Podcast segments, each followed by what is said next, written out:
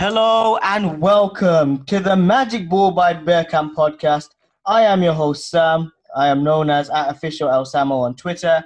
And on this episode, we will be reviewing the Benfica first leg match and the City game two in one. And just want to say quickly for those of you that don't know, this podcast is available on Podomatic, Apple Podcasts, Spotify, and Amazon Music. And today is the fourth podcast we uh, we have now entered, and we've got a very special guest with us today. We have got Josh. Josh, introduce yourself to the Magic Ball by or Magic Ball from Bearcamp podcast. Introduce yourself, my friend. How you doing, Sam? Yeah, my name's Josh, mate. Looking forward to the podcast. Uh, lifelong Arsenal fan, mate. So yeah, get re- ready to get stuck in, mate. Fantastic, fantastic. That's what we like to hear. Uh, so, Josh, uh, starting off with the Benfica first leg review, uh, what are your thoughts on this game? Um, on reflection, mate, look, it's a few days after the game, so it is what it is. I think initially we were all kind of like left a bit deflated, a bit disappointed because we could have got could have got more than uh, the one away goal. But look, we're going into the second leg uh, with the upper hand, aren't we? We've got the away goal, and look, if we if we keep it tight, if we don't concede, then then we're going through. But um, yeah, we could have took could have took a few more of the chances, obviously that we had. I thought we played well as well, actually. Um, I've heard a few negative kind of reports and, and thoughts on the game, but I thought at times we were we were carving them open, mate, with our fluid movement and interchanging of play. So I was quite happy with the performance, mate. It's been been better of uh, what we've been used to this season. So fantastic, fantastic. What was who was your uh, performer in the game? Um, I liked Emile Smith Rowe again, mate. To be fair, uh, I know he's been pushed out to the to the wing for, for that game, uh, which is unfortunate for him because I think he's better on the inside at the number ten. But yeah, I, I just think he, he gels our play together so well, mate. And and uh, any any kind of opening that we get, any kind of progressive play in the final third from us, it just he's he's always got something to do with it, mate. And uh, I just think he's uh, he's levels above at the minute, mate. That's that's brilliant. That's fantastic thoughts to hear. So during obviously during the Benfica game, Aubameyang did miss quite a few chances. Um, yeah. What what do you think is going through the mind of Aubameyang at the minute? Well, off the back of getting a hat trick, mate, I think we all expected that that to hit the back of the net, didn't we? Kind of that that ball that was laid across to him from Saka, but I don't know, mate. Maybe it was a lack of concentration. Um, he was perhaps already mentally off celebrating, but he'd uh, forgotten to to kind of stroke it home first. But yeah, he, he has these kind of um, phases, doesn't he, where he can kind of score a hat trick, he scores a brace or whatever, and then he seems to just miss the, the, the simplest opportunities. But you know, that, that's where the frustration lies, isn't it? Because we know he can score plenty of goals, and I think scoring that goal as early as like what was it, maybe 20, 25 minutes in, if we'd have put that away, mate, we'd have been set for the rest of the game, and we'd have perhaps gone on and got two or three away goals in that game. But yeah, it's, what it is like with Aubameyang, isn't it? He, probably scores fifty percent, but misses fifty percent as well. So yeah, do you think uh, maybe it was a lack of confidence from the um, from last year's game against Olympiacos because he did score the equalizer? We all thought, hmm. "Yay, we're going into the round of 16. Uh, we just made it, but we can't make the same mistake again." And then hmm. you know he missed that chance right at the end that could have again sent us through. Do you do you think that maybe that European fright kind of did get to him? Maybe, maybe, mate. Maybe he's feeling the pressure a bit. You know, he's our captain. He's our front man. Um, he's our guy who goes and gets us goals. So yeah, maybe he felt the pressure. Um, but that's that's that's who he is, mate. We need to rely on him, and I think he knows that we rely on him. So yeah, he's got to, got to carry the burden at times, hasn't he? Yeah, it's um again it is quite uh, it's quite tough. Uh, mm. You know, the Europa League now. Um, you know, going again after that game, we now we move on to the uh, to the to the City game. What, what, was your what was your thoughts on, on, on the City game? Well, mate, yeah, I mean, initially, um, before the game, I was actually fairly hopeful um, of, you know, maybe even getting a draw, somehow even nicking it, maybe 2 1. I think when uh, when City scored that early goal, we was all kind of a bit um, frightful of what, what the score score might be. But we put in a, a shift, mate, after after that first goal went in early. Uh, we fought, we dug in, got stuck in there, and I think we defended well, mate, throughout the game, to be honest, and, and we held them at bay. Um, I think we could have nicked something in the end. Uh, we didn't really, we didn't really throw the kitchen sink at it, did we? We didn't go go to to kind of, we didn't really take the game to City in the end. We just kind of seemed to accept it a bit. Maybe we didn't want to get thrashed, so. But yeah, I thought I thought aspects of the game were okay, mate. Um, few few concerns in in, in, in some of the players playing again. They've played a lot recently. Um, so just a case of managing our way through the, the next few weeks with a load of fixtures in it. But yeah, shame to lose, mate, because I thought we could have got some out of it. Fantastic, fantastic. Because I'm thinking the same thing, same, same mm. as without a doubt. You know, Aubameyang um, missing chances. We'd expect him to put them away. Um, you know, the City game again, it was it was poor in the sense that you know we looked we looked at it. We thought to ourselves after the first goal went in, we thought, oh, maybe it might be another three or four again. But then yeah, we started man. to grow into the game. We thought to ourselves, maybe we can nick something, but we turned around and we we kind of messed up. Um, yeah, yeah, yeah. In game in the game again, but um, yeah. What, what I, I think the di- I think I think the difficulty was Sam was like because we was defending a lot throughout the game. When we kind of edged towards our our our kind of um, goal to attack, we just kind of run out of energy, run out of legs, and it's at that point, in it, where you kind of like you need that full concentration and that full energy in your legs to kind of execute the play, and we just kind of just seemed like we ran out of uh, energy and that mental focus to to kind of execute, yeah, those those attacking plays. Fantastic, fantastic. Uh, what is your opinion on um on Hector Bellerin? Because a lot of Arsenal fans on social media after Thursday and Sunday are pretty much not a big fan of him. They, they you know, there's reports coming out that today that apparently come the summer he wants to leave Arsenal for uh, PSG, who want to re- revitalize their interest in him. So, what what what are your opinions on Hector Bellerin, and would you keep him at Arsenal? I'm not going to go in on Hector, mate, but I, am definitely one who would cash in, mate. Personally, um, I think it's just a quality thing, to be honest. Uh, I think he's got a ceiling, and I don't, and I think we need better. Um, I, I, look at some of the basics of his game. I think like he, his touch isn't always secure. His passing is sometimes weak. Um, he lacks the pace and the thrust to get back and forward like a modern day fullback. Um, so yeah, I'm happy to cash in, mate, because I think I think we can do better, and I don't really think we'd have to spend millions as well to upgrade on him.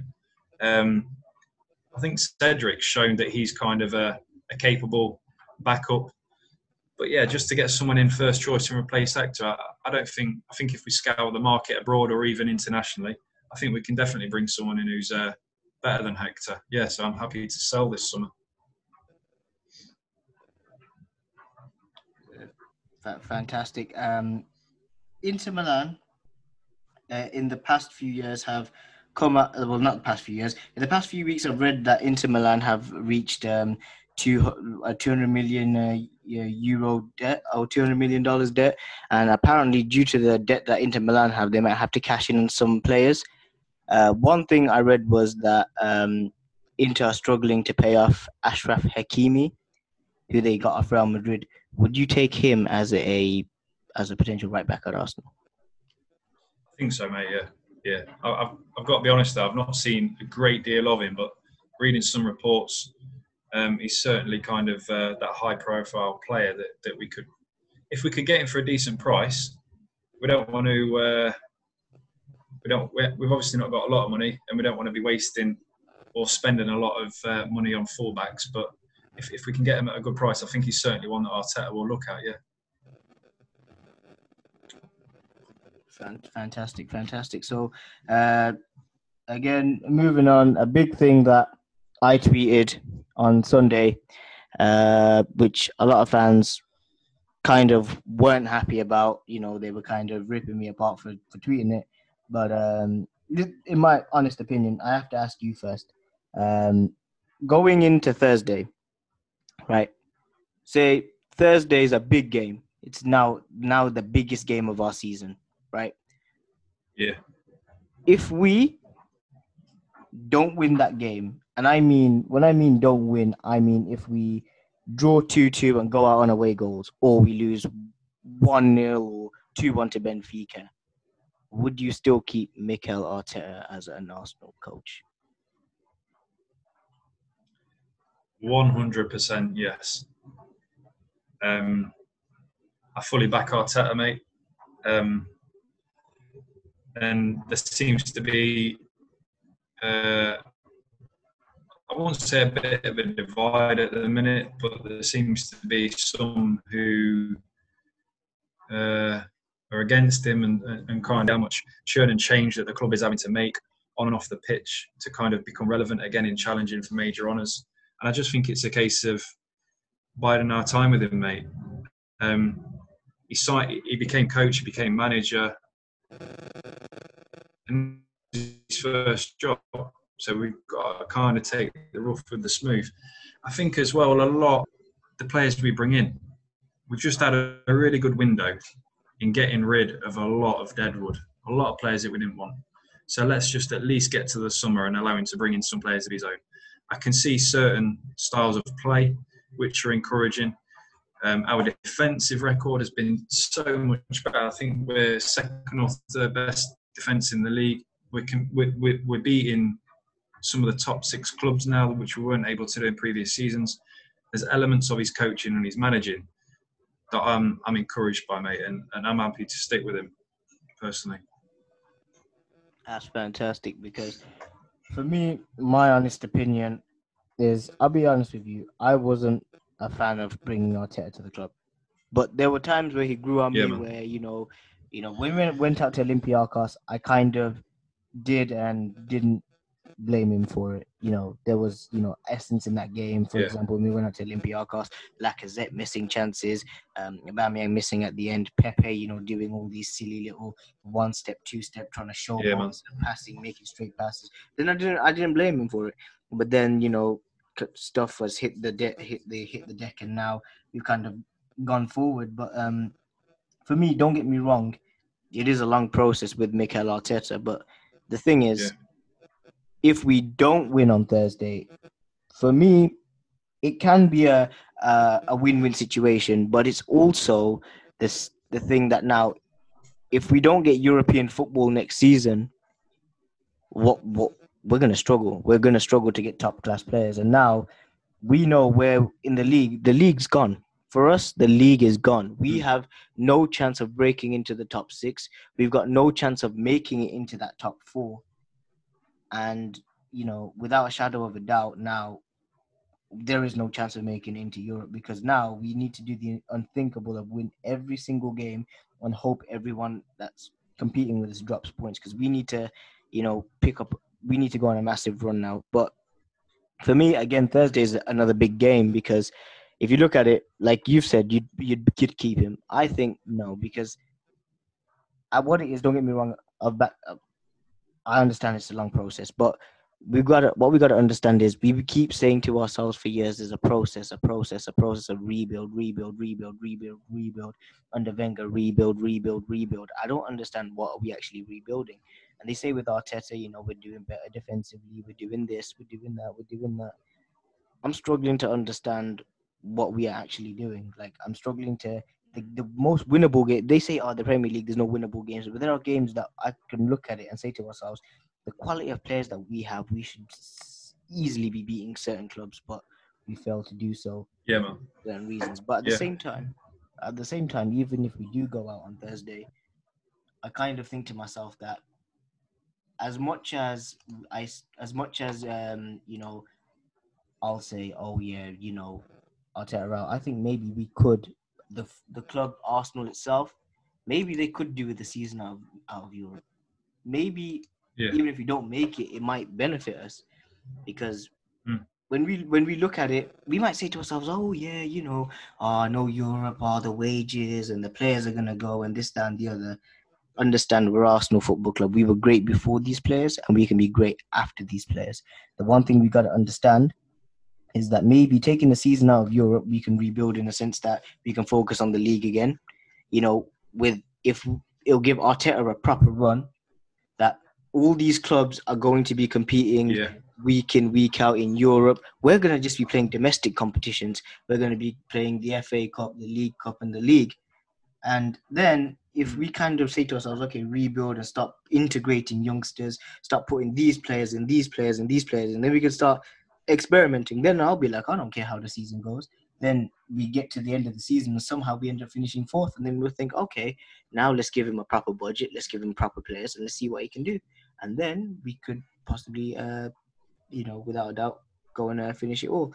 But um, with that being said, one final question I'm going to ask you. Uh, this isn't any preview for uh, for ben, Benfica for anybody wondering on, and asking, by the way.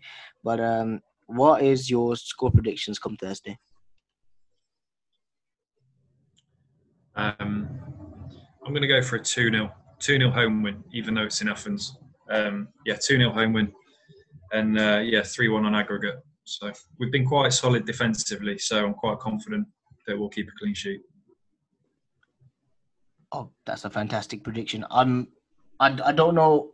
I honestly don't know how to how to do a score prediction because I might be wrong, but I'm actually gonna say, you know what? I think one 0 Arsenal. I think what it'll be is that throughout the game they're gonna just keep Benfica will just keep at us trying to score a goal because they know they're gonna go out. They're gonna go out even if it ends nil nil, and we'll hit them on the counter and then just score the goal and it just sends them out. And uh, yeah, that was that was uh, episode four of the Magic Ball from Bearcamp podcast. Uh, Josh, thank you for joining.